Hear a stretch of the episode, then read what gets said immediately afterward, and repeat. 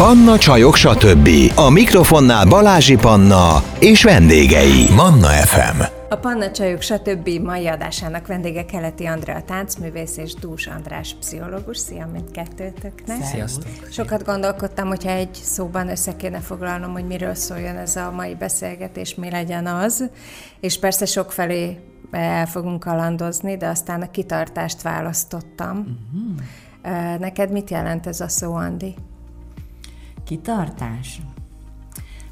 É, hát ha magamra gondolok, a kitartás igen, az megvan, de én inkább ilyen maximalista őrület vagyok. Hmm. És akkor ezzel a maximalista őrületemmel minden túltolok jó sokáig, és, a, és emellett kitartok. Ezen nem tudok változtatni, hiába tudom, hogy ez a, az egyik egyébként legjobb, de legrosszabb tulajdonságom is, hogy minden, minden túltolok. Mit szólsz a, a maximalizmus, mint kitartás válaszhoz, András? Igazából összefügghet a kettő uh-huh. jelenség. Ugye a maximalizmus maga azt is jelenti, hogy minden tökéletesen akarok csinálni, és hogy azokat a célokat, amiket kitűzök magam elé, azokat hát minden feltétel mellett is el akarom érni. Ehhez persze kitartás kell. Uh-huh.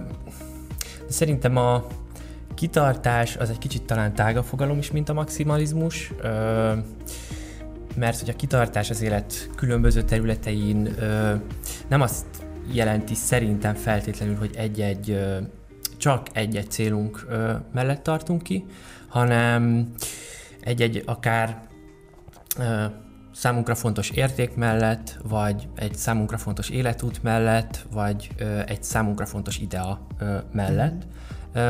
És a maximalizmust szerintem hajlamosak vagyunk inkább úgy keretezni, hogy van egy célom és elérem. A kitartás szerintem közelebb áll a, a, az emberi fejlődéshez, mint, mint Tehát az magához. anyává válás például. Hát Tehát például. És akkor kitartunk, nincs mese, kitartunk. Így van, így van. Természetesen más csinálni, mi más lehet választani? Igen? És ebben is lehetünk maximalisták. Igen. Ö, aztán ez folyamatosan alakulhat, nyilván, mint minden másik szerepünknél, mondjuk egy szakmai szerepnél, ö, akár egy ilyen családi szerepnél, vagy a magánéletünkben, akár a saját fejlődésünkben mm-hmm. is. Na de akkor kezdjük a tánccal, mert szerintem a tánc az, az egy csomó mindenre nevel, ugye, ami nagyon fontos, de hogy jött a tánc az életedben? Nem tudom, bepottyant egész kicsi koromtól. Anyukám szeretett táncolni, tudod, anyukám szeretett volna táncos nő lenni. Igen? Na, ez a magyarázat, igen. Anyukám nagyon szeretett volna, úgyhogy engem kicsi koromtól kezdve hordott először balettra, meg művészi tornára, tehát én először RSG-s versenyző lány voltam, ritmikus sportgimnasztikának hívták akkor, és, és aztán úgy lettem valahogyan táncos egy ilyen sportsérülés következtében, de olyan érdekes, tehát hogyha ha valaki kívülről szemléli az én életutamat, nyilván annak még mindig, pedig most már jó sokat értem, még mindig az 50%-át legalább kiteszi az én táncos karrierem, és uh, én például erre nem úgy gondolok, hogy kitartás, uh-huh. hanem úgy gondolok, hogy, hogy a életem legszebb, legjobb dolga, ami történt velem. Tehát, hogy a kitartás ez egy kicsit olyan, hogy ha valami nehéz, de én mégis. Ez például, amikor elmennék futni, akkor ezt gondolnám, hogy én most akkor is körbefutom a Margit szigetet, ha belehalok is, mert tehát nekem a kitartás valahogy ilyen, ilyen nehéz. A táncóra nem ilyen, a táncórát elkezded, még nincs is annyira kedved, és a végén nem akarod abba hagyni. Úgyhogy, mert ott annyi boldogság hormon repked a levegőbe, de nyilván nem csak ez, hogy, hogy, hogy én ezt az egész versenyzői pályafutásom alatt nem éreztem vagy nem gondolnám, hogy a kitartás a, a, a kulcs ebben, hanem inkább az a, az a nagyfokú ö, öröm, az a rengeteg fajta öröm, amit ez az egész szerzett nekünk, pedig nem volt könnyű egyébként, tehát hogy, hogy, hogy viszontagságos dolog volt ez annak idején táncos magyar bajnokként próbálkozni a világ élmezőnyébe De kitartottál. De kitartottál, igen, tulajdonképpen kitartottál. Ez egy szerencsés konstelláció, hogy tulajdonképpen Andi édesanyja volt az, aki ugye kivetítette a lányára, hogy, hogy ő ezt szeretett volna lenni, és akkor ő valósítsa meg a vágyait, de ez jól sült el. Igen, és ez egy szerencsés konstelláció, ahogy mondod. Amikor és talán ez egy fontos dolog itt a kitartás kapcsán, hogy a kitartás az egy pontosan egy ilyen rigid, kemény dolog, vagy inkább egy következmény, a belső motiváció következménye. Azért szerintem ez nagyon nem mindegy, és hogy uh-huh. amit te mondjuk itt leírsz, az szerintem nagyon kapcsolódik a flow élményhez, uh-huh. a, ami ugye ez a, hát ezek az ilyen nagyon pozitív érzések egy, egy adott cselekvés közben, vagy egy adott folyamat kapcsán, amikor igazából egy kicsit ez az ilyen tér és idő nélküliség állapota áll elő, és hogyha ilyeneket élünk meg egy-egy mm, hát munkafolyamat során is akár, vagy hobbi során, akkor igazából belső motivációból is ö, akkora energiát tudunk szerezni, ami igen, ezt a, ezt a kitartást és ezt az ilyen nagy energialeszívást ö, hát ö, kicsit árnyalja. Teszi, Így igen. van. Hú, de ilyen tudományosan még sose közelítettem meg az én életemnek egyik felét.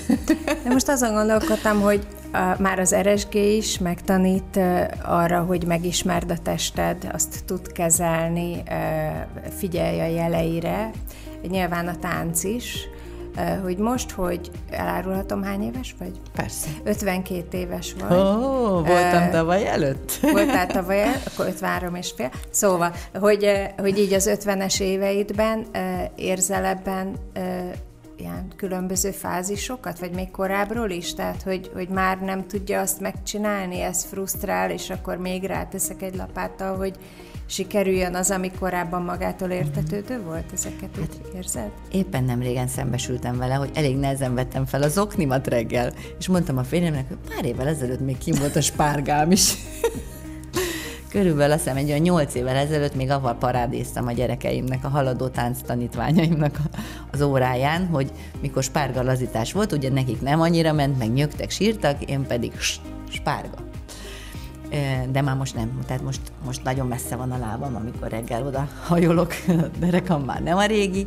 Igen, hát ez, ez sajnos ezzel most már szembesül az ember. Azt hiszem ez az 50, ez a, az egyik ilyen vízválasztó lehet, amikor az ember már nem, nem tud fejlődni, hanem, hanem észlel jeleket a, a visszában. Hát persze meg az élet, ahogy élt, tehát nyilván nem kiméltem magam soha, tehát csináltam egy-két olyan durva dolgot a szegény testemmel, ha most a testem a téma, amit épesző ember nem csinál, Kezdve egyébként a, a ritmikus sportgimnasztikával, mm. bár ezt még nem önszántamból csináltam, tehát azok a fajta lazítások, azok a fajta fogyókúrák, amik ott kötelezőek voltak, gyakorlatilag hát emberkínzás, az, az, azokon azért átestem. Táncosként meg élveztem ennek a következményeit, tehát hogy akkor már nekem táncosként, legalábbis az én műfajomban, hál' Istennek, hogy nem a balettozni íratott anyukám, hanem a társas tánc felé orientálódtunk.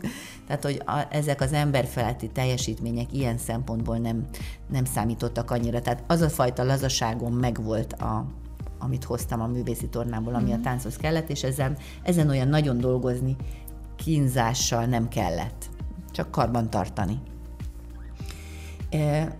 Na, és akkor most még mi legyen? igen, és akkor hát persze, hát örültségeket csináltam, igen, táncos koromban, mikor, mikor az ember 17-18 éves, akkor beszéltünk róla a gyerekeinkkel kapcsolatban még a beszélgetés előtt. mikor csináljon az ember igazi nagy örültségeket? Hát én nekem például az egyik az az volt, hogy hogy én nekem egy egész egyszerű balesetem történt a táncon, nyilván nem volt jó állapotban a térdem, hirtelen legugoltam, és soha többé nem bírtam fölállni, mert nem tudtam kinyújtani a térdemet, mert így összeakadt a térdizületem abban a pozícióban, ahol voltam.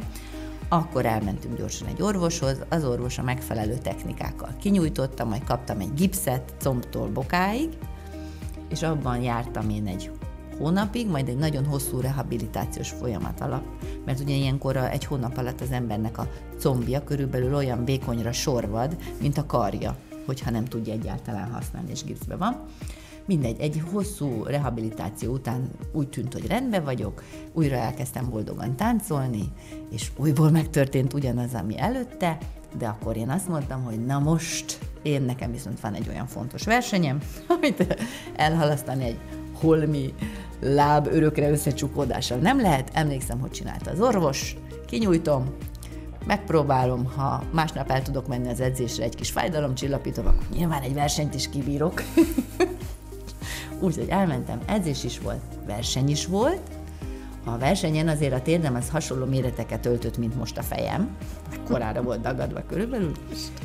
Az öltözőből, az emeletről nem bírtam lejönni a táncparkettig, a párom a kezében hozott le, de ott úgy táncoltam, mintha mi se történt volna, bár nem én nyertem meg, pedig azért mentem, hogy megnyerjem. Második lettem csak. És hát ezzel gyakorlatilag örökre tönkretettem az én bal térdemet. Hát utána olyan nagy műtétre volt szükség, amit amiről utána egyébként azt mondta az orvos, hogy mondtam, hogy doktor úr, mikor táncolhatok legközelebb? Ugye ez volt én nekem akkor már 18 évesen a legfontosabb kérdés az életemben, és azt mondta, hogy lehet, hogy most már soha. És azért ahhoz képest még elég sokat táncoltam vele, úgyhogy ez meg talán az akaraterő, vagy én nem tudom. Tehát, hogy vannak bizonyos dolgok, amik fölülírnak bizonyos orvosi diagnózisokat. Hát ugye ez a magától értetődőség, hogy a testünk azt teszi, amit, amit mi elképzelünk, vagy amit mi akarunk vele. Igen, de azt gondolom, hogy ez egy inkább szerencsés kimenetel volt, mert azért vannak olyan helyzetek, amikor sajnos nem ilyen pozitívan alakul. De érdekes is, vagy hát érdekes az, amit mondtál itt, hogy az 51 ilyen vízválasztó, és pont ezen gondolkoztam, hogy hogy milyen lesz majd. Hát, egy, igen, egyrészt, hogy én ezzel most mit tudok kezdeni, és az én koromban nyilván, és hogy az, és, és az, a, az az érdekes, hogy, a, hogy így pszichológusok mindig mondják, de az orvosok is, hogy így milyen fontos a megelőzés, meg milyen fontos az, hogy időben elkezdjünk figyelni arra, hogy majd később milyen egészségügyi állapotunk lesz, és talán egyébként tényleg ez az ilyen a felnőtt kornak a második fele, hogyha mondjuk egy ilyen pszichológiai felnőtt kort nézünk, akkor az pont annak, azzal esik össze, amikor mondjuk azok a életmódbeli viselkedések, amiket egész életünkben folytattunk, azok már úgy nagyjából benyújtják a számlát. Akár ilyen egészségügyi dolgok, akár függőségek, alkohol, mm-hmm különböző drogok, de hogy ilyenekben is, hogy, hogy milyen sérüléseink voltak, mennyire figyeltünk mi arra, hogy mozogjunk folyamatosan, és hogy ezek milyen egészségügyi problémák. Mikor áll be, bocsánat, ez a pszichológiai felnőttkor, ez nagyon érdekes meghatározás. Na ez egy nagyon izgalmas dolog, mert hogy ugye Eriksonnak a modelljéből idézek, ő azt mondja, hogy 25 éves korig tart a fiatal felnőttkor, és akkor a 25 évtől olyan 65 éves korig tart a felnőttkor. Ez ma már egy kicsit eltolódik, azt szokták az újabb kutatások mondani, hogy ez inkább 30 éves kortól kezdődik, és a 25-30 éves kor is a fiatal felnőtt korhoz tartozik, és akkor a felnőtt kor eleje az az, amikor elköteleződünk egy párral, megtaláltuk a szakmánkat. Tehát az első fele a boldog felelőtlenség. Így van, aztán utána jönnek a gyerekek, vagy hát a család, elköteleződés, stb. És akkor utána, hát így a második felében jönnek Te akartad, a... viseld el. Így van, és akkor jön, jön, az, jön, a, jön ugye az, hogy oké, okay, akkor kilepülnek a gyerekek a, a, a házból, és újabb krízisek jönnek, hogy most mit kezdek a munkámmal. Magammal. Nem én vagyok a legfiatalabb. Magammal, ugye? Nem csak a munkámmal. Igen, de, igen. Uh-huh izgalmas rész egyébként. De valószínűleg ugye ez okozza az örök konfliktust a, a generációk között, hogy én már tudom, hogy miért kellene neki hm. hosszú zoknit hordani a nadrág alá, és a divat pedig a bokazokni láthatatlan. ugye? És mert én már megtapasztaltam, én már tudom a hátrányát, és soha nem engedném a lányomat ilyen sántán, de sérülve táncversenyre. Ezt is ugye már tudom. De ezt tudod, tehát mondhatod, de aztán, hogy ő hogy cselekszik, az pedig Arra az nincsen ő, nagyon. És nálad ilyen ellenforgatókönyv volt, hogy már a te gyerekeid ne kövessék azt, amit téged érdekel, ne, ne kövessenek a pályán? Nem, én, én bennem semmi. Igyekeztem, én azt szerettem volna, ha ők táncolnak. Mm. Én, én azt szerettem volna, pont azért, mert én annyi élményt kaptam, én nekem annyira kalandokban is egyébként, hát ez nyilván a külföldre utazásainkból mhm. eredtek mm. elsősorban ezek a nagy kalandok. Annyira kalandokban is gazdag, és élményekben is gazdag életem volt. Tényleg az mesébe illő, hogy én szeretem volna, ha a, a gyerekeimnek is ez van.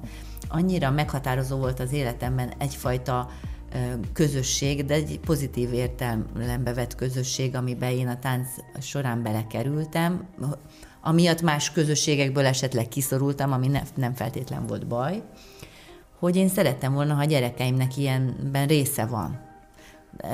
Az, hogy, hogy gyakorlatilag úgy vészeltem át a kamaszkort, hogy mindig is nagyon erőteljesen egy cél irányába tepertem, orientálódtam, és csak az volt a fontos, és akkor így csomó mindenre nem is maradt idő. Tehát a, a linkelésre, a lógásra, arra nem maradt.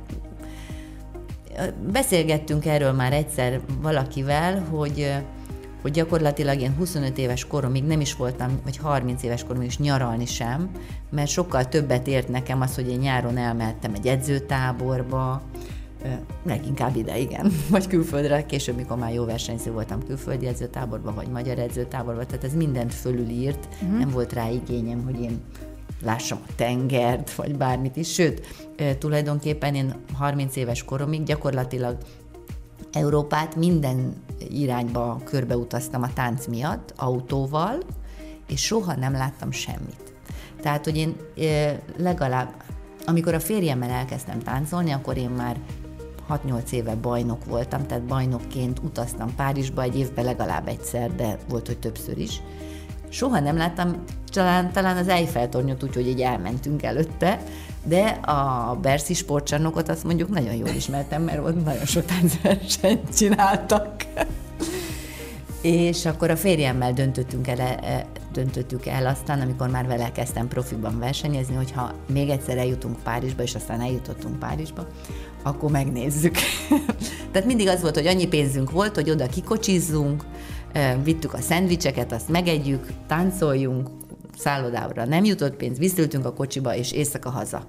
És itt megment az élet, tehát ahhoz, hogy ezt a következő versenynél majd megint meg tudjuk csinálni, hogy van pénzünk kiutazni, egy Londonba, vagy bárhová, autóval oda is persze, akkor ahhoz nyilván extra sokat kellett dolgozni még a táncolás mellett.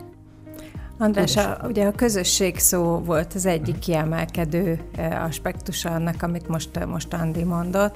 Az mindenkinél nagyon-nagyon fontos kellene, hogy legyen. És ugye most egy 50-es nőknek szóló műsorban ülünk, aminek az egyik, hogy mondjam, vezér fonala pont a láthatatlanság. Az, hogy már, már nem vagyunk olyan láthatóak, és nem csak a külsőségekre értem, hanem egyáltalán, mint korábban.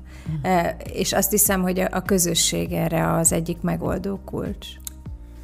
Hát azt gondolom, hogy mindenképpen nagyon támogató tud lenni egy ilyen közösség, és pont amikor gondolkoztam azon, hogy miről lesz itt pontosan szó azon, mm, azt, azt arra nézt, próbáltam egy kicsit ránézni, hogy milyen változások vannak ilyenkor, mm. és uh, hát van egy ilyen személyi változás, ugye ez a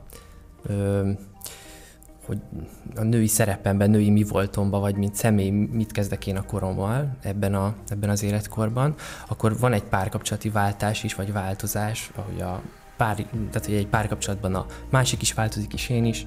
Ugye a gyerekekkel való viszony is ö, megváltozik, ö, a szülői szerep is átalakul, Szóval igazából folyamatos szerepváltozások vannak. Tehát maguk a szerepek is megváltoznak, és a ezeknek a viszonya, vagy aránya az életben.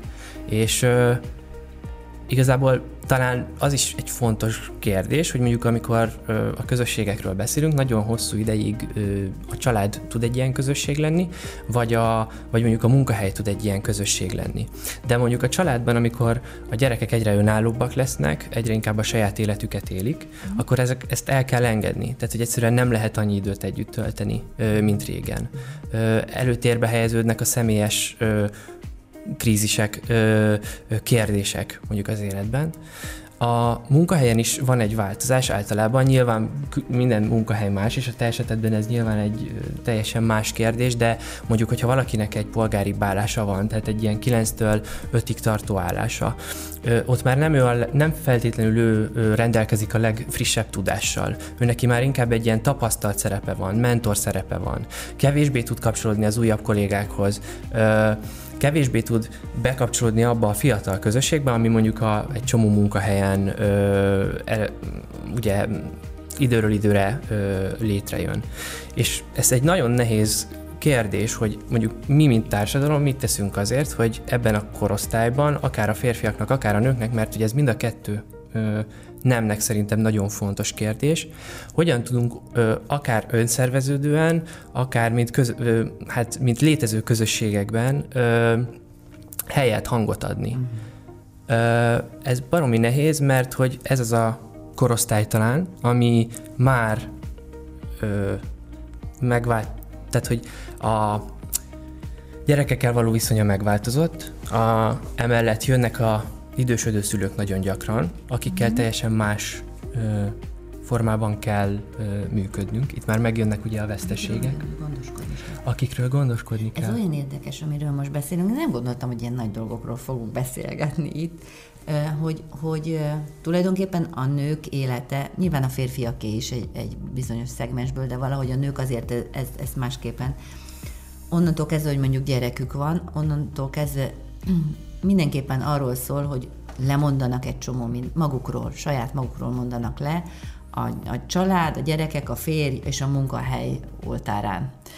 Tehát, hogy igen, hogy el, nem érdekes, hogy nekem mi a hobbim, mert nincs rá időm úgyse, hát hiszen a gyereket kell ide vinni, oda vinni, hát a gondoskodó nevelni, foglalkozni, szerep. a mhm. gondoskodó, uh-huh. igen. Aztán már az se érdekes, hogy milyen ruhába járok, mert tök mindegy, meg nincs is időm elmenni, meg, mert nem én vagyok a fontos, hanem az neki legyen olyan, amilyen neki kell, meg hogy otthon mind, tehát hogy tényleg az ember kicsit láthatatlanná válik, tehát nyilván a családi rangsorban egyszer csak zsupsz, becsúszik oda, szerencsés esetben a férj előttünk van, tehát ő nem csúszik ki a képből teljesen, tudunk azt akartam mondani, hogy tudunk róla gondoskodni, de nem a gondoskodásra gondolok én, hanem hogy tudunk vele tudunk együtt létezni azért, tehát hogy foglalkozni, adni neki, és akkor reményeim szerint kapunk is. ez nagyon fontos lehet. Nyilván a hosszú házasságnak talán majd itt ez a titka.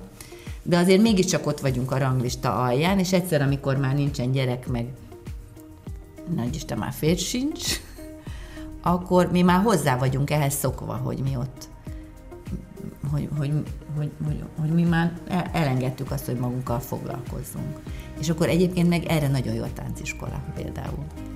Hát uh, rengetegen járnak hozzánk szingli hölgyek is, tehát akik nem fölnevelték a gyereküket, és uh, már a férjük tovább lépett, ők is járnak nagyon sokan, de egyébként nagyon sokan járnak házaspárok uh-huh. hozzánk, akik kifejezetten keresik a közös programokat. Tehát a szabaddá vált időben a közös programokat, és ezek kifejezetten egy olyan közös program, ahol a két ember odajön és egymással foglalkozik.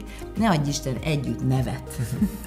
és ne adj Isten, bejön a másik házaspár, aki ugyanilyen cipőben jár gyakorlatilag. Nálunk ez a 45-50-es korosztály igazán a jellemző a felnőtt csoportokban, aki, ahol megtalálják a közös témákat, a közös programokat, és így egymást kezdik erősíteni. Na, a tánciskolában azért mindenki fölöltözik, tehát hogy előtérbe kerül újból az, hogy csinosan kell jönni. Nyilván a hölgyek szeretnének egy kicsit nőiesebben, egy kicsit szexisebben egy csacsacsához fölöltözni, és akkor keresik a lehetőséget. Szóval, hogy ilyen szempontból például egy ilyen közösség, és én mindig azt szoktam mondani, hogy nálunk a tánciskolának igazából a, a tánc az egy dolog, azért jönnek el az emberek, hogy táncolni tanuljanak meg, de amiért egy házas pár húsz éve hozzánk jár, az már nem a tánc.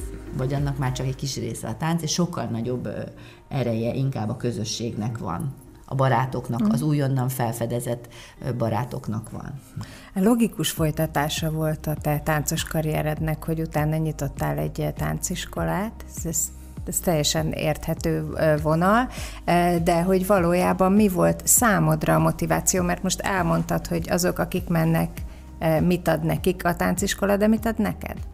most már egészen másról szól az én életemben a tánciskola, mint akkor, amikor csináltam. Tehát amikor én a tánciskolát megcsináltam, akkor én magyar bajnok voltam, és nem volt más vágyam, mint hogy mindenkit megtanítsak azokra a dolgokra, amiket én nagy nehezen összeszedtem drága pénzért a világból, amit én itthon továbbfejlesztettem, hmm. átértékelve. Tehát kidolgoztam egy rendszert, hogy ez hogyan tud működni. És, és ez, ez volt a vágyam, és akkor annál boldogabb nem voltam, mint, mint tudom én, volt olyan 1996-ba körülbelül olyan magyar bajnokság, amikor mondjuk 24 pár indult a magyar bajnokságon a legmagasabb kategóriájú versenyzőkkel, és abból 18 az én táncklubomból volt, egyik az én voltam, de gyakorlatilag az egész mezőnyt én, én neveltem, én tendőttem, tehát akkor egyfajta ilyen, hát egyfajta, nem is tudom, ez is egy bizonyítási vágy, hogy, hogy én mire vagyok képes, hogy én mindenki, képes vagyok mindenkinek átadni, és a, a mai generáció, aki ma dolgozik a, a, versenytáncban, azok többnyire én tőlem tanultak, és azokkal a módszerekkel tanulnak, ami, vagy tanítanak, amiket én annak idején átadtam nekik. Tehát ez, ez még visszanézve is mindig egy nagy boldogság, vagy ültem a, most ugye mennek megint ezek a táncos műsorok, nem tudom, ezeket lehet néven nevezni egy ilyen műsorban, a Dancing with the Stars, ugye,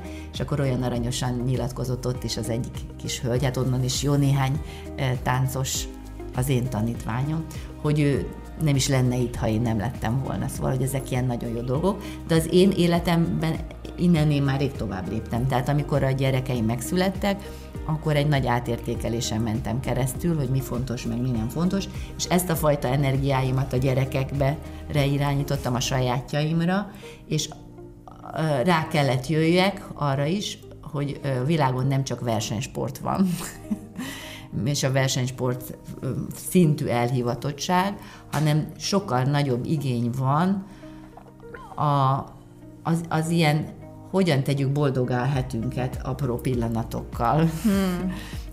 tehát erre van igazán igény.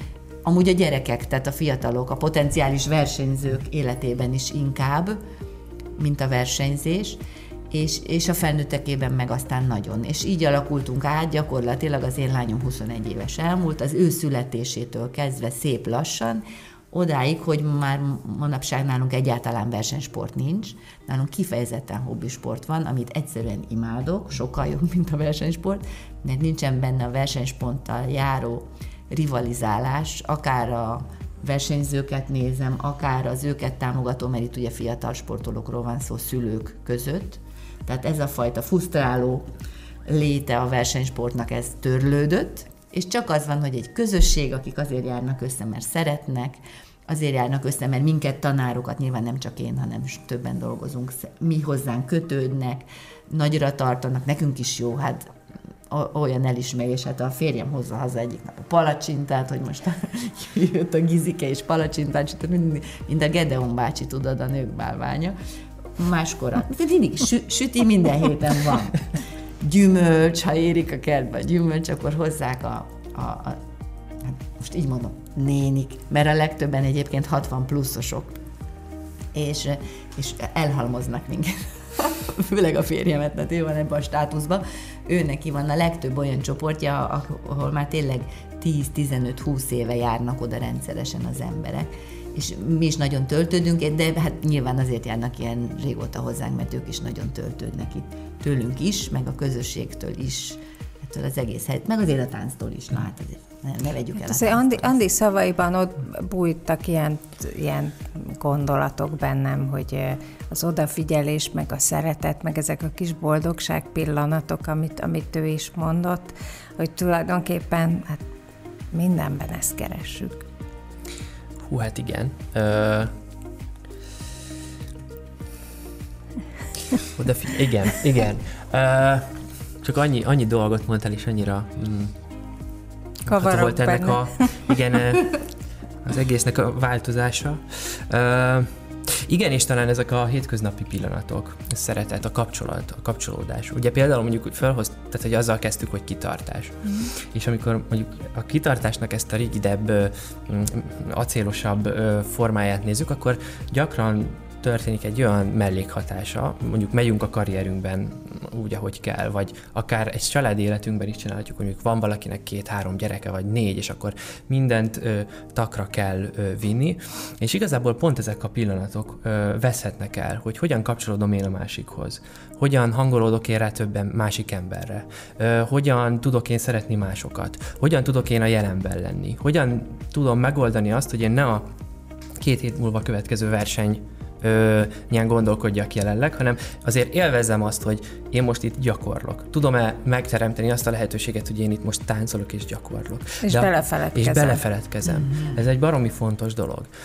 A másik pedig ez a kapcsolódás, és ez szerintem minden korosztályban nagyon fontos, főleg a mai társadalomban, ugye láthatatlanság, ez is egy ilyen kulcsfogalom. Hát ugye a láthatatlanság az pont a kapcsolódás hiánya. Szóval, hogy igazából nem tudok kapcsolódni másokhoz, mert nem látnak. Miközben alapvető emberi szükséglet, és ez a modern korban egy kicsit kezd ö, elfelejtődni néha, hogy azért mégiscsak az emberi kapcsolataink azok, amikben mi tudunk személyiként működni. Tehát oké, okay, hogy én vagyok, mint egyén, és vannak céljaim, de ez hogyan illeszkedik bele egy ilyen szociális közegbe? Hogyan tudok én kapcsolódni másokhoz, mit tudok én hozzáadni valaki máshoz, és mit tud ő hozzám, hozzám adni.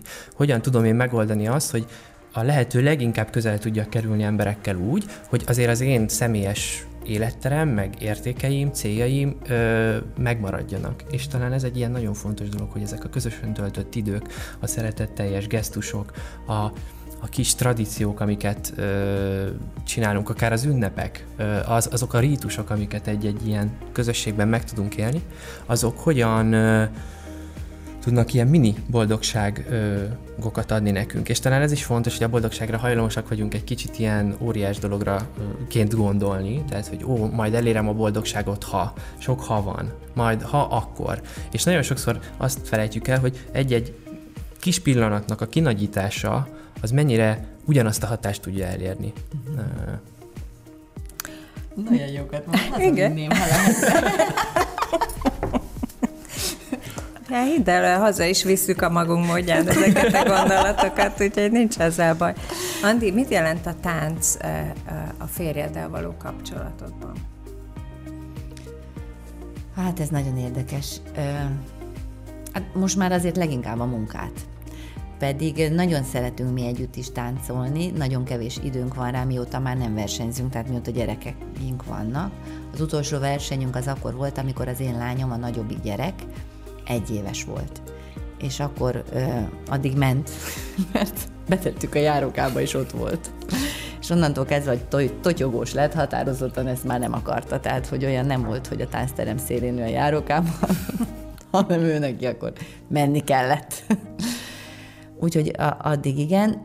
Igen, most inkább már munka, de, de ez jó, mert mind kettőnknek ez olyan munka, ami szenvedély, és akkor ez, ez egy ilyen szenvedély szinten összekötő kapocs, meg sokszor szokták mondani, hogy házaspároknak nem tesz jót, ha ugyanazzal foglalkoznak, tehát hogyha egy projektben próbálnak dolgozni. Azt hiszem inkább, leginkább azért, mert a feladatok leosztásában lehet náluk ott a, a probléma, hogy ki, ki mi az, amiben mindenható, tehát hogy ami, ami, ami, amit ő tud jobban, és mi az, ami a másik, és hogy ebben nem próbálunk belemenni. Ez nekünk nagyon jól működik a férjemmel, tehát hogy megvan, hogy ő neki mi a feladata. Tényleg 27 év alatt pedig sok mindent csináltunk, hoztunk létre a tánc kapcsán. Uh-huh. Ez, ez egész békésen sikerült ezt végigvinni, és nagyon jól toleráljuk. Hát, jobb hiány, hogy az én férjem vasárnap délután is elmegy tanítani szombat délután is elmegy, szombaton délelőtt én is megyek vele tanítani, és mondjuk amíg ő ott, akkor ha már ő ott van, akkor én otthon, szóval, hogy tanítunk, állandóan, dolg, állandóan dolgozunk, mi most egy kicsit túl Jaj, hát ha ide kanyarodtunk, mennyi minden van. Most megint, ha sokat mondok, akkor, akkor kész leszel. Ugye a COVID, az, az, hát az nekünk nagyon fontos volt. A rossz, minden rosszal együtt jó volt mert ugye ráérettünk erre, hogy mindig azt mondtuk, hogy addig dolgozunk, amíg van rá lehetőség, ez volt a fő uh-huh. motto, és akkor egy kicsit már túlzottan kezdtünk élni a lehetőséggel, vagy nem, fölépítettünk egy akkora várat, amiből már nem lehetett kiszállni. És akkor a Covid megmutatta, hogy, hogy hú, pedig azért milyen jó lenne együtt üldögélni itt a kanapén összebújva egy bögre forró tejával a kezünkbe, és beszélgetni, meg nosztalgiázni, meg csomó, vagy tervezgetni, hát mi ebbe vagyunk nagyon erősek az Olival, mi nagyon mm, az egész életünket ilyen álmodozóként próbáltuk élni, de, de aztán mindig úgy is csináltunk, mert amúgy meg nagyon cselekvő emberek is vagyunk, hogy igyekeztünk, az azt mondjuk, ez egy, ez egy jó álom, ez, ebből legyen inkább terv, és akkor menjünk el fel, és hogy elég sokat sikerült is belőle megvalósítani egyébként. Na mindegy, a Covid megmutatta, hogy azért le kellene lassulni, hogy itt az ideje, hogy egy kicsit visszafogjunk, Hát és aztán most elmúlt a Covid, most örültünk, hogy újból van lehetőség, és most megint pánikszerűen csináljuk az egészet. Nem tudom, hogy keveredtem ide, de hogy nem tudom, most már lenne bennünk igény, csak nem merjük megtenni most, most ott tartunk. András, azt mondta Andi az előbb, hogy szokták volt mondani, hogy nem jó, hogyha ugyanazzal foglalkozik egy házas pár. De közben meg sokszor mondják azt, hogy nagyon fontos, hogy, hogy ahogy halad előre a házasság, úgy legyen közös érdeklődésük. Tehát ne uh-huh. induljanak el két teljesen különböző irányba.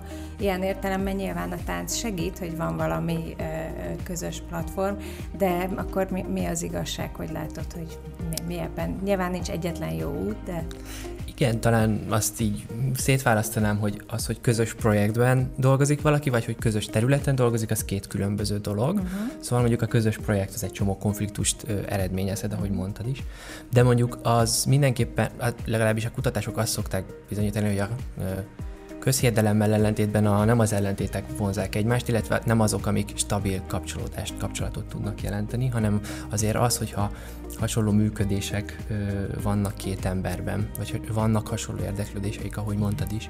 És ö, hát ez akár lehet szakmai is, tehát hogy nyilván, hogy ha mind a két félnek mondjuk pont a tánc a szerelme, vagy mondjuk az egészségügy, vagy bármi más, akkor az egy kapcsolódást tud teremteni, közös érdeklődést. Van beszédtéma. Azért elég sok házasságban van egy olyan probléma, hogy hát elfogynak a beszédtémák, unalmas lesz, ugyanazokat a repetitív ö, működéseket folytatja sok házaspár, és ö, egyébként nem feltétlenül csak házaspár, hanem minden párkapcsolatban ez meg tud jelenni. És hogyha vannak hasonló érdeklődések, intellektuális érzelmi érdeklődések, akkor azok mindenképpen kapcsolatot tudnak teremteni. És minél hosszabban tart egy párkapcsolat, annál fontosabb az, hogy ö, mind a két fél valószínű különböző irányokba is változik. Tehát, hogy egészen egyszerűen mind, mind egyedül érkeztünk erre a földre, és van egy saját fejlődési útunk. Ö, és van sok olyan helyzet, amikor nagyon kiüresedik egy házasság, és, hogyha, és, és talán az, az a legfontosabb ezekben az esetekben, amikor érezzük azt, hogy hát valahogy így kezdünk szétmenni, hogy egyáltalán reflektáljunk erre, beszéljük meg, nézzük meg, hogy tudunk-e valamit tenni ezért. Van-e olyan közös program, ahogy mondtad is, hogy párok elmennek tánciskolába 50 évesen, vagy akár egyedülállók, vagy kitaláljuk, hogy oké, okay, legyen valamilyen közös sporttevékenység, mert hozzuk valahogy vissza a szenvedét a kapcsolatunkba. Tehát új élményeket. Így van, új élményeket. Így ez, van. Ez fontos. De te mondtad is, eh, mielőtt elkezdtük hivatalosan ezt a beszélgetést, hogy eh, kvázi randid van a férjeddel, tehát együtt fogtok ebédelni, és azért az, ez, ezt öröm volt hallani így ennyi év után, hogy ez ilyen magától értetődő, hogy ilyet is csináltok. Mert ez ugye ritkán adatik meg, de azért eh, egy héten egyszer igyekszünk ennek így lehetőséget adni, vagy teret adni. Összenézzük minden héten a naptárunk. Régen volt egy szent keddünk, hát erről még az újságok is rengeteget írtak. Nagyon-nagyon sokáig tudtuk tartani ezt a keddet. Ugye tekintettel arra, hogy mi szombaton és vasárnap elég sokat dolgoztunk, bár ennek is a családunk szempontjából megvolt a maga jelentősége, hiszen nagyjából úgy működött ez, hogy valamelyik nagymama vigyázott olyankor a gyerekekre és akkor ez gyakorlatilag kötelezővé tette a nagymama látogatást, mert mhm. egyszer oda kellett őket vinni, másszor meg örültek, ha ebédre visszaérünk, és akkor ott együtt megebédelünk, és akkor esetleg föl lehetett állni még egyszer, és még egyszer visszamenni a tánciskolába, vagy egyikünk fölállt, a másikunk meg már ott maradt, de hogy egy kicsit a, a nagy családot is egy kicsit jobban összeszorította ez a helyzet, és az nagyon-nagyon jó dolog, azt hiszem. Soka, sokaknak úgy van, hogy, hogy, hogy annyi program van, hogy nincs, nem marad idő talán az, az idősebb családtagokat látogatni, vagy hogy a, az unokák nem fornak eléggé össze a nagyszülőkkel, és azért ez nálunk elég jól működött. Ez elég jól megvolt, ez a, ez a segítség. Na, és akkor sokáig volt a hétvégi munka miatt Szentkedd amikor mi eljártunk wellnessezni, vagy csak kirándulni, együtt ebédeltünk, nagyokat beszélgettünk, és akkor aznap nem dolgoztunk. Tehát az volt a mi szabad napunk. Ebben az volt a sokkal jobb, mint egy hétvégi szabad napban, hogy a gyerekek óvodába vagy iskolába voltak, tehát hogy, hogy valóban tudtunk mi ketten fontos dolgokról beszélgetni. Aztán ez az utolsó, nem tudom hány évbe, 5-6 évben ez valahogyan megszűnt. Hogy tényleg az volt, hogy már olyan nagy a, a tánciskola, hogy annyira kellünk már mindig, hogy, hogy már nem tudtunk egy-egy ilyen üres napot kitépni, de most cserébe most ezzel próbálkozunk, hogy összenézzük a naptárunkat, és akkor ha van, a férjemnek pont egy órája van, én megyek oda, átülünk, egy óránk lesz az étterembe, és akkor 50 percünk, és akkor ő már szalad is vissza, de, de ez olyan jó dolog. Tehát, hogy ez, ez, ez mindenkinek jó. Én azt hiszem, ez mindenkinek jó. Ezt szokták mondani, hogy igaz, hogy a munkának hangzik, de nem az, hogy ugye mindig dolgozni kell a kapcsolaton, és egy ilyen szent kedd, vagy, vagy bármi is az. Tehát az, hogy viszonylagos rendszerességgel mindkét fél törekedjen arra, hogy, hogy kiszakítsa az időt, és csak a másikkal legyen, ez nagyon fontos. Abszolút. Ez a, egyébként a saját magunkkal való kapcsolatban is fontos, ezt uh-huh. fontos szintén azért itt tudatosítani, hogy a kapcsolat akkor működhet jól, hogyha saját magunkkal is kapcsolatban vagyunk érzelmileg. És hát talán ez fontos ebben az esetben is. Tehát, hogy a rendszerességnél szerintem fontosabb az elköteleződés. Az abban az értelemben, hogy ténylegesen azért megyek oda, hogy a másikkal beszéljek. Ugye nagyon sokszor, sok ilyen pszichológiai tanács van mindenfele, és akkor azokat így ki lehet pipálni, hogy ezt is kipróbáltuk, ezt is, vagy elmentem pszichológushoz, és akkor ö, beletettem a munkát.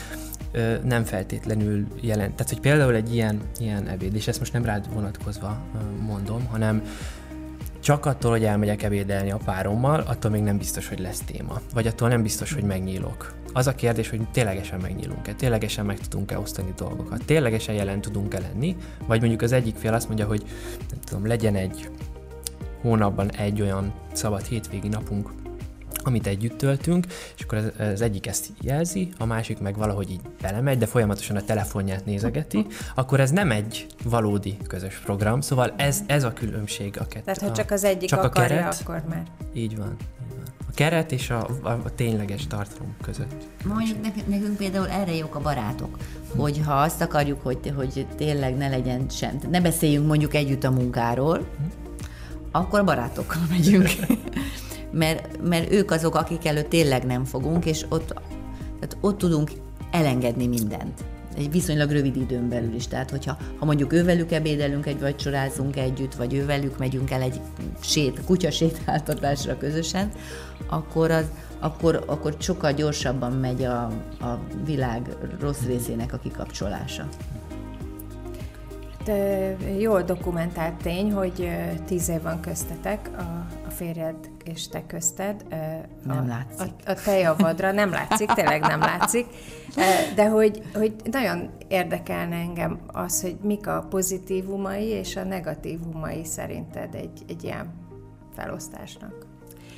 Olyan érdekes, hogy eddig én még negatívumot nem tapasztaltam, ami kettőnkre vonatkozik. A, az első egy-két évben a ismerőseink hozzáállása vagy reakciója volt az egyetlen, ami, ami negatív, negatív volt ebben az egészben. Mindkét oldalról? A, érdekes módon mindkét oldalon a család az nagyon hamar elfogadta ezt a helyzetet. Uh-huh. Gyakorlatilag, ahogy az Olit megismerték, anyám mondta, hurrá mehet.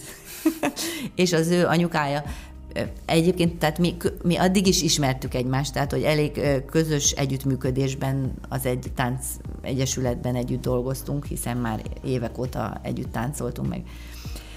De az ő anyukája is azt mondta, hogy hát ennél nagyobb öröm nem is kell, és szerintem még tartja egyébként a mai napig is, úgyhogy nagyon támogató volt a család, és aztán később a barátok is.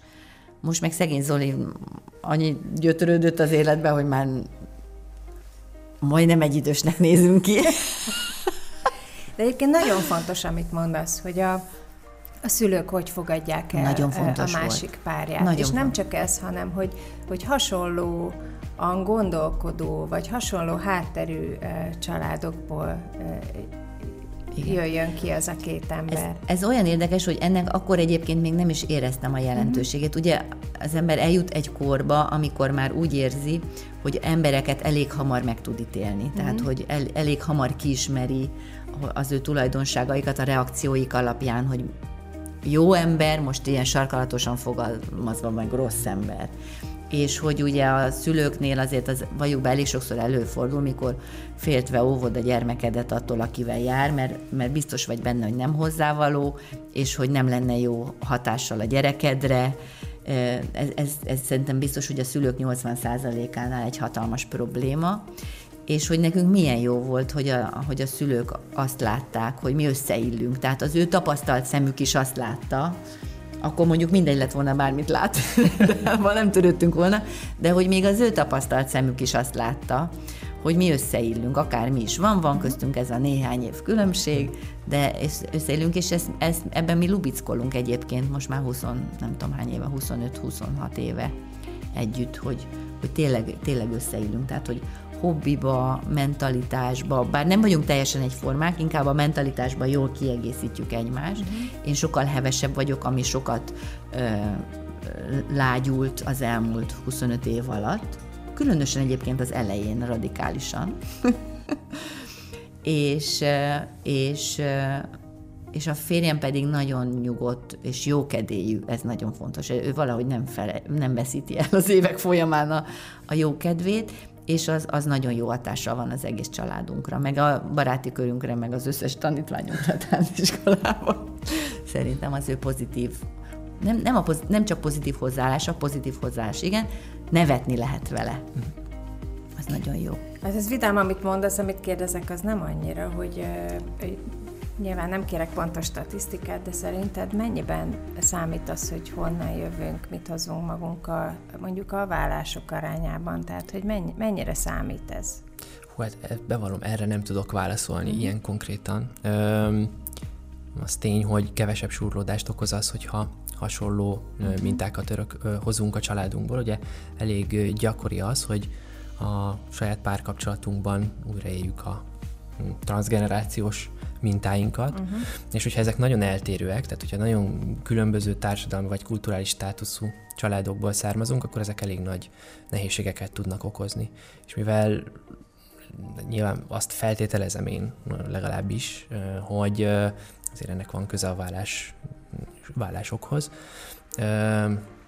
azért itt is fontos azt megjegyezni, hogy párkapcsolati munkával nagyon sok dolog ö, kezelhető, tehát hogyha egy pár ténylegesen szeretné ezeket a különbségeket vagy eltérő szokásokat ö, kezelni, akkor meg tudja ö, tenni. Ö, de hát nyilván nem mindegy, hogy mekkora a különbség a két ö, kör közül. És egyébként ez nem feltétlenül csak ilyen társadalmi osztály kérdése, vagy az, hogy mondjuk az egyik az elvált szülő gyermeke, a másik pedig nem, hanem itt akár ilyen nemzetközi súródások is össze tudnak jönni egy ilyen nemzetközi párnál, amikor mondjuk az egyik egy, mondok valamit, egy török, a másik egy angol, ez a kettő hogy összecsiszolható, mit hoz az egyik kultúrából, mit hoz a másikból, ez azért elég és, és ebből hogyan tud egy integrál, e, egy család, egy új család, egy új pár, egy olyan családot alkotni, ami mm, hát a saját szokásait tartja fontosnak. Mm. És ja, néha elég, az egyik a Honvéd utca, a másik a Szent Igen. Igen, ez nem biztos, hogy ilyen messzire elmenni. Az is jól dokumentált tény, hogy, hogy leadtál ugye jó néhány kilót. Ez milyen hatással volt rád és a környezetedre? Hát rám nagyon jó. Tehát ó, ö, én, én kicsit, mintha újra élettem volna, az, a, most már két éve, ugye a, a Covid. Sokan meghisztak a Covid alatt, én a Covid alatt fogytam le. Mert hogy nem az volt, hogy pörgünk egész nap, rohanunk ide-oda, és ami éppen szembe jön, azt az ember bekapja, amikor már olyan éhes, hogy nem tud már semminek nemet mondani. Uh-huh hanem hogy végre volt időm, kipróbáltam egy csomó receptet, ismerkedtem új alapanyagokkal, hatalmas felfedezéseket tettem, és megpróbáltam alacsony szénhidrátú tartalmú ételeket finoman elkészíteni. Úgyhogy nekem a, a Covid ilyen szempontból nagyon jó volt, egy De nagyon nagy pár lehetőség. Ilyen felfedezést? Igen, például a quinoa, amit én el, eredetileg nem használtam soha, ránézésre hasonló, mint a kuszkusz vagy a burgur, de nem gabonaféle, hanem uborkaféle. Az azt jelenti, hogy szénhidrát tartalma gyakorlatilag nincs. Én ebből nagyon sok mindent csinálok. A férjem állítja, hogy uborka íze van, szerintem nincs. és leginkább desszertnehez használom én egyébként, pedig az leírások inkább ilyen sos. Mondjuk, ha csinál az ember egy finom salátát, amiben mit tudom, mindenféle van gazdagon, és akkor azt mondja, hogy ezt még egy kuszkusszal összekeveri, és akkor az ad neki egy kis tartalmat. Na, ugyanezt el meg lehet csinálni ezzel a, a kinoával, és akkor viszont nem veszünk magunkhoz szénhidrátot, vagy sokkal kevesebbet, de én ilyen tejberizszerű dolgot is főzök belőle, ami meg szintén nagyon jó egy kis édesítő, hát hogy itt a fogyás titkaim, de ha nagyon éhes vagyok és nagyon kívánok édességet, akkor ilyent főzök. és ezzel én nagyon elégedett vagyok. Nyilván olyan, mint az abonett, hogy meg kell szokni az ízét, de ha megszoktad, akkor utána már szereted. én szeretem. és akkor ebben ki tudok váltani ilyen most megeszem az összes csokoládét, ami a környéken van rohamot.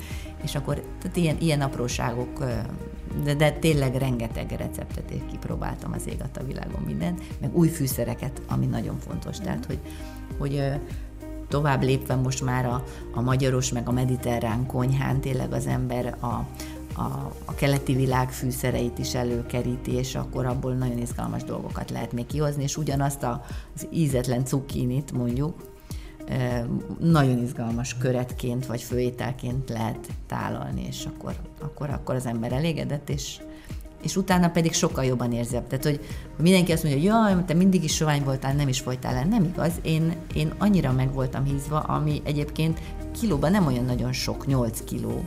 Csak pont elérkeztem oda, hogy olyan volt a fejem már, mint egy lufi, és hogy már csak ilyen nagyon bő, comb középig érő lepetyusokba jártam, mindegy az, hogy pulóver vagy ing, de semmi ne legyen szűk meg karcsúsított, mert, mert már nem jó. És akkor kezd az ember láthatatlanná válni, tehát hogy direkt lesz vele a cél.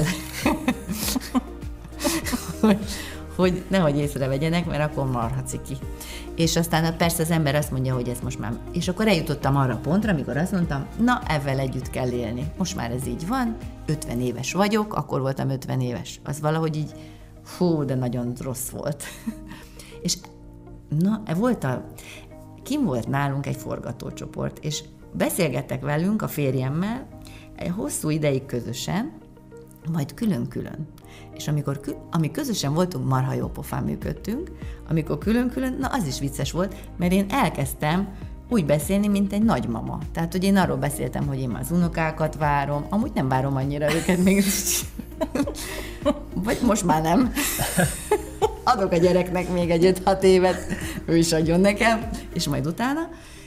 De hogy nagy asztal, meg ilyen, tehát ilyen nagymamásan kezdtem gondolkodni a fizimiskám miatt. Hmm. És, és a férjem, egyébként lehet, hogy egyébként ez számított abba, hogy én el, meghoztam ezt a nagy döntést. A férjem meg, amikor én nem voltam ott, szépen elmondta ugyanarra a kérdés, hogy nem, nem, hát ő még nem gondolkodik ilyenbe.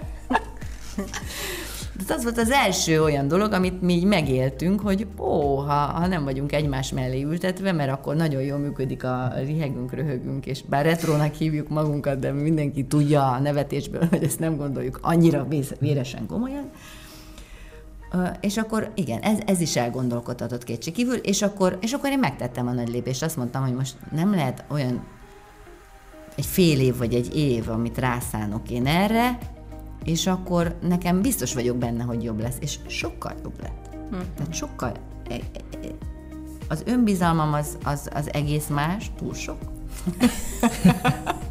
nem, a hétköznapi életben nem. Nyilván, mikor itt kamerák vannak, meg ilyesmi, akkor az ember egy kicsit jobban pörög a kelleténél. Mikor érzi, hogy kamerák lesznek, akkor a hétköznap azért az hétköznap azért az, a mindenkit meggyötör nyilván a maga módján, amennyire csak lehet, de, de mégis egész másképpen érzem magam, és e, ez, ez életmentő volt. Életútváltoztató mentő volt. De hajlamosak vagyunk belefásulni egy adott helyzetbe, nehezen váltunk, nehezen jövünk rá, hogy hogy ezt nem így kéne, nem? Igen, szóval a megszokásaink rabjáivá tudunk nagyon könnyen mhm. válni, Ö, és akkor itt jön megint egy ilyen, mm, hát, is mondjam, elméleti kérdés, hogy ugye folyamatosan kríziseket élünk át, folyamatos változás sokon kell, hogy keresztül menjünk, ezek mindig újabb és újabb kihívásokat ö, adnak elénk, és ezek normatív dolgok, tehát hogy minden ember életében megtörténik az öregedés, minden ember életénekben ö, változnak a szerepei, ö, és az a kérdés, hogy ezeket, ezekre, ezeket egyáltalán észre tudjuk-e venni, hogy ezekkel valamit kezdenünk kell, és hogy az, hogy ezekre hogyan reagálunk, az abszolút tőlünk függ, ö, és beletörődhetünk abba, hogy ó, ö, igen, én most már elérkeztem abba a szerepbe, ahol én már nem vagyok annyira, ö, vagy nem, nem figyelek annyira oda az öltözködésemre, és ezzel sem feltétlenül van baj. Tehát, hogyha ez valakinek nincs, nem egy belülről ö, jövő igény, és azt mondja, hogy az én életemben ez már nem annyira fontos, akkor ezzel semmi probléma nincs, de jöhet egy olyan is, hogy igen, én most még fiatalosnak érzem magam, és hogy nem biztos, hogy azt szeretném, hogy idősebbnek tűnjek, mint amilyen vagyok, vagy meg szeretném tartani azt a kisugárzást, amit eddig is tapasztaltam, vagy eddig is, rend, amivel eddig is rendelkeztem. Ö, hát igen, szóval... Meg azért, mert mi megöregszünk, ezt te még nem tudhatod. Mikor megöregszünk, akkor mi kívülről megöregszünk, de belülről nem. Tehát ugyanaz a Lásd, mikor elmész egy osztálytalálkozóra, először nem is ismered meg a régi osztálytársaidat, 15 perc múlva ugyanolyannak látod őket, mint akkor voltak, és ahogy elkezdesz velük beszélni, ugyan, ugyanaz, vagy ugyanazokat a reakciókat adod, ugyanolyan fiatal vagy belül, csak hát ugye kívülről már nem ugyanaz a kép. És akkor azért jól esik az embernek, hogyha úgy valamennyire, nyilván nem kínosan, mert most a tigrises rövid nadrágomat lejjebb is húzom, de hogy, de hogy hát olyannak mutassa magát kifelé, mint amilyennek egyébként belülről érzi magát. Többnyire. Kivéve, amikor zoknit húzok föl. De akkor a pizsimbe is vagyok egyébként. De egyébként ez nagyon érdekes, amit mondasz, hogy én még nem tudtam, igen, ez igaz, viszont nagyon is látom, tehát hogy abszolút megfigyelhető az, hogy az emberek nagyon hasonló problémákkal küzdenek, az, tehát a problémáik, a nehézségeik, a dilemmáik magja, az nagyon hasonló tud lenni, kortól függetlenül. Az önértékelés, hogyan kapcsolódom másokhoz, hogyan látom magam, milyen céljaim vannak, milyen értékeim vannak, mennyi van még vissza, hogyan, rega- hogyan reagáljak a változásokra. Ezek mind-mind olyan kérdések, hogyan élem meg az intimitást, hogyan jelenhetnek meg az érzéseim, mit kezdek én a nehéz érzésekkel, ezek mind-mind olyan kérdéskörök és dilemmák, amik az életünkön folyamatosan végigmennek, és hogyha megnézzük azt, hogy ö, egy-egy krízisnél, ilyen váltásnál, életkorváltásnál mi szokott létrejönni, vagy hát mi, milyen folyamatok vannak, akkor ezek mind-mind megkérdőjeleződnek, vagy van egy ilyen kérdőjel. Szóval egyébként ez akár egy ilyen 25 éves ember életében is megjelenhet, na akkor hogyan tovább, mit is akarok én az életem következő részével tenni. De ugyanúgy egy 50 évesnél is, hogy oké, okay, eddig ezt értem el, mit szeretnék én még e-, elérni a következő 20 évenben, 25 évenben, 30 évenben, hogyan szeretnék én érezni, milyen élményeket szeretnék ö, találni, hogyan találom meg én azokat a ö, boldog, ö, pozitív élményeket, ö, amik, ö, amik az eddigi életemben ö, velem voltak, hogyan helyettesítek esetleg olyan tevékenységeket, amiket ö, most már nem tettek meg, és bár maga az, hogy milyen tevékenységeket nem tehetünk már meg, az változik, de de, de maga... maga például az okni felhúzás. Hát például az okni felhúzás, de mondjuk egy fiatal ö, számára is például tudom, hogy ez egy ilyen kicsit sarkított példa, de például az, hogy nem mehetek folyamatosan bulizni, ez is egy, lehet egy ilyen, oh, mit kezdek én azzal az identitásommal, hogy én már itt egy felnőtt dolgozó ember vagyok. Szóval, hogy ez egy nagyon érdekes hmm. kérdés. Mit kezdek én azzal, hogy én már nem versenytáncolok, vagy versenytáncot tanítok, hanem, hanem átalakultak a prioritásaim. Szóval egyébként ezek a... Nekem nem úgy tűnik, hogy nálad átalakultak. Nálunk folyamatosan alakulnak. Mi ö, ö, azért ö, mindig, régen mindig azt mondtam nagyon ö, nagy szájúan, hogy mi olyan szerencsések vagyunk a férjemmel, hogy mi nem is dolgozunk a mi kapcsolatunkon, hanem így adja magát. De azért ez nem igaz.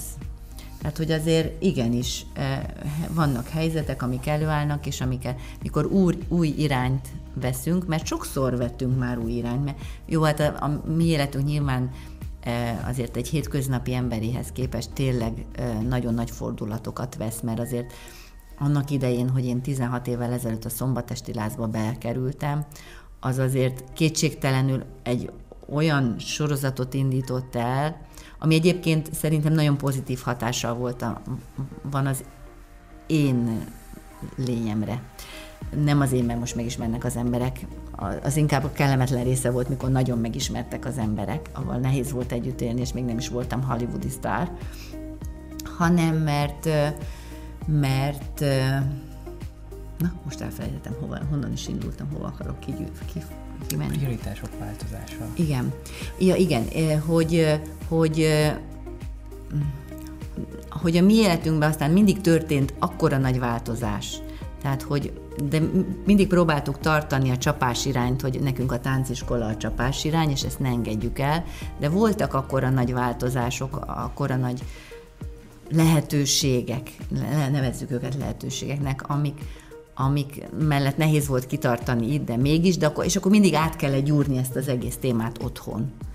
hogy most akkor ebbe belevágjunk, ez, ez még elbírja az életünk ezt, ebbe már ne vágjunk bele, ez nem bírja el. De, ja, tudom, hova akartam kiukadni. Oda akartam kiukadni, hogy azért nyilván egy, egy 50 év körüli ember életében, ha visszatekint az elmúlt 20 évbe, akkor meglehetősen azonos dolgok történnek. És nem véletlen mondjuk ez, a, ez az élet középúti válság, vagy hogy hívják, ugye ez egy, ez egy monotónia, amiben az ember belefárad, és már nem tudja vinni tovább ezt az egészet. És hogy nekem ilyen szempontból nagyon nagy szerencsém van, mert hétköznap dolgozok a tánciskolába, és csinálom, a csinálom, de egyszer csak eljöhetek ide, hozzád beszélgetni, meg ő vele, csodás, imádom. és, és, és van az életemben egy ilyen nagy kaland, ami mégiscsak az én hát most nem tudom, hogy ez a munkám része, vagy a, a hobbim része, vagy a nem tudom micsodám része, az életem része, hogy, hogy vannak benne ilyen nagy kalandok, és ettől én most úgy föl vagyok töltödve, hogy én most két hétig simán nyomom a verklit zokszó nélkül, és várom, hogy mondjuk a panna, vagy valaki, mikor hív megint. De ez nem új. Az elmúlt 15 év az, az, az így telt nekem, tehát ez, ez nagyon nagy szerencse, hogy tényleg az ember belecseppen egy, egy tévéforgatásba, ami egy, egy, egy új világ, egy új szóval szegmens, és bár munka, meg munka, bért kapok érte, igen, uh-huh. de, de föl vagyok tőle dobva, és változatos, igen. Hát nagyon szépen köszönöm mindkettőtöknek. Szokták mondani, hogy a hála is nagyon fontos, de én nagyon hálás vagyok, hogy ilyen jót tudtunk beszélgetni ma. Köszönöm. Mi köszönjük. Mi köszönjük. Köszönöm. Ez volt a Panna Csajok stb. Jövő héten újra várja Balázsi Panna, itt a 98.6 Manna FM-en. Iratkozzon fel a Panna Csajok stb. YouTube csatornájára, hogy ne maradjon le a legújabb epizódokról. Manna FM